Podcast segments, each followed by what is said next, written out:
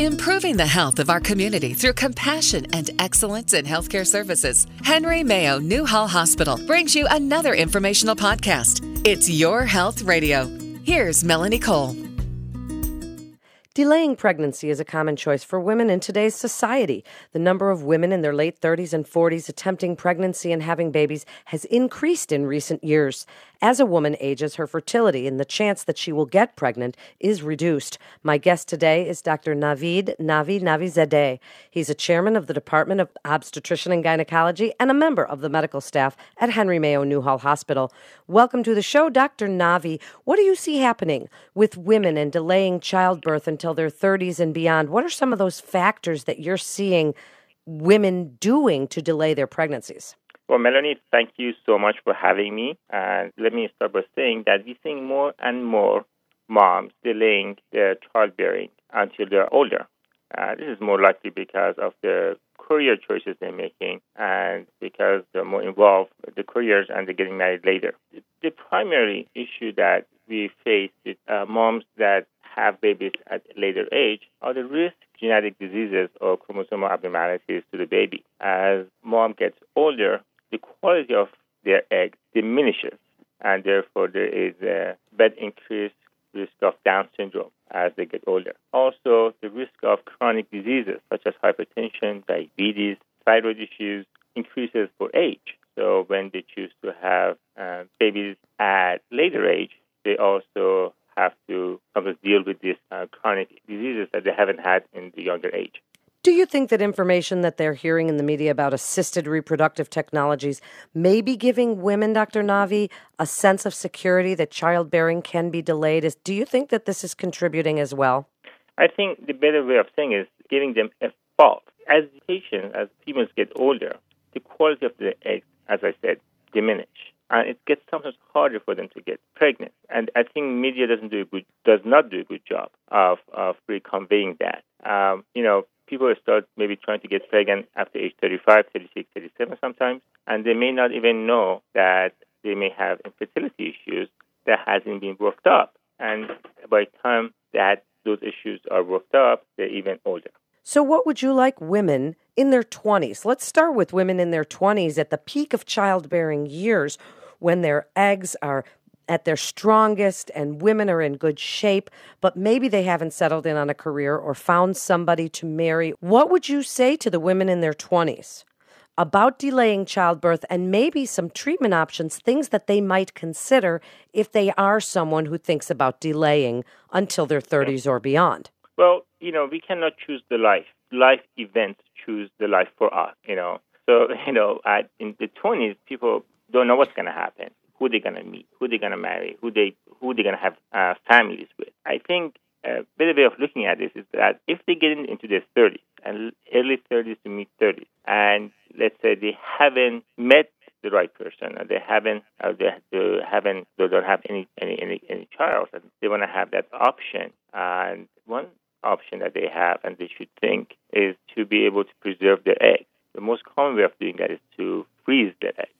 I don't necessarily recommend that to be done in early or mid 20s because that's just too early and you just don't know what's going to happen in your life in the next few years. But as you get into your 30s, in early 30s to mid 30s, and again, it's just so dependent on the person and their life and uh, you know what the expectation is and what their plans is in life. But uh, that's a time that they should really think about this and think about listen, uh, we may I may have to give, keep the options open for myself, and and maybe I should freeze some of my eggs uh, just in case I decide to get pregnant later in life, in my late 30s or even early 40s, and that would be probably the best time.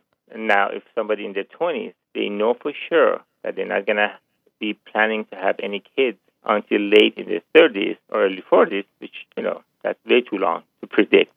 But if they do, then also that's a good time to try to uh, uh, freeze their eggs. What's involved in egg freezing, Dr. Navi?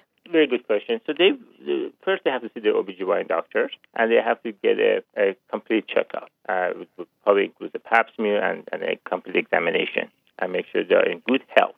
And then they will be referred to reproductive infertility specialists. And what they're going to go through, they're to get screened by them as well. And they're going to go through a process called ovulation uh, induction process where we they get medications to help them to ovulate more. Uh, the idea is for them to produce more eggs in one cycle. After going that through that process, to that cycle, before they ovulate, they go through a procedure where the eggs get withdrawn and get uh, aspirated, get then uh, the eggs get frozen. So through this process, they could have anywhere between few eggs uh, to tens of eggs uh, withdrawn and, and then frozen. And depending on the quality of the eggs, uh, depending on uh, what their needs are, this process can be repeated.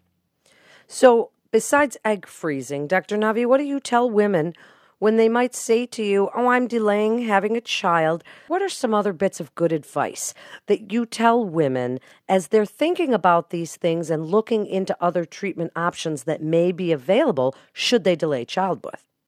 Well, if the first thing and most important thing is to stay healthy, you know, first to stay in, you know, uh, keep in very good health, good weight, a good diet, uh, uh, you know, keep fit. And also, I always say, you know, don't fall sense of security trap that you could be in your late 30s, early 40s, and you can try to get pregnant, and you're going to get pregnant easily. That may never happen. It's not as easy as I can think. Uh, you may end up having to do uh, a fertility workup and may have to do insemination or IVF even to get pregnant. And if you have the choice, ability, if your life even allows you to have a baby sooner, you should always try that. But if you can, just be prepared that you may end up sometimes using other methods, other assisted reproductive means, such as uh, insemination or IVF, to get pregnant when you're older.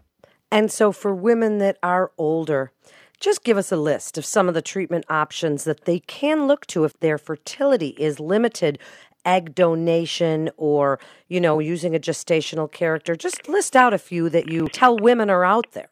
So it depends on age of the patient and depends on quality of their own egg. If they have a good quality egg and they're young enough, they could try on their own for six months. And if they don't get pregnant, then they can seek treatment from a, a reproductive specialist. Depending on quality of the eggs, they could start with insemination procedure where uh, they can have a sperm or semen inseminated, uh, or they could have in vitro fertilizations where they go through the process of ovulation induction, just like the egg freezing process we mentioned, and then they have the egg withdrawn or aspirated, and then with a with a assisted reproductive technique, the sperm gets introduced to the egg, embryo is made, and then implanted in the uterus. That's IVF. Sometimes patients uh, at a later age, the ovary quality is not very good. It's just not going to work the quality their uh, ovaries don't make any, any any any eggs, or the quality of the eggs they ovaries make are just too poor uh, for them to be able to get pregnant, even even through IVF. It's just there's not enough good quality of eggs, even with IVF. Those patients have the option of A, of course, adoption. B, uh, an egg donation, where they uh, basically uh, uh, purchase somebody else's egg that egg gets fertilized with their partner's sperm and then is transferred to the uterus and they carry the pregnancy. So that uh, for patients who can use their own egg and they have to use uh, basically somebody else's egg.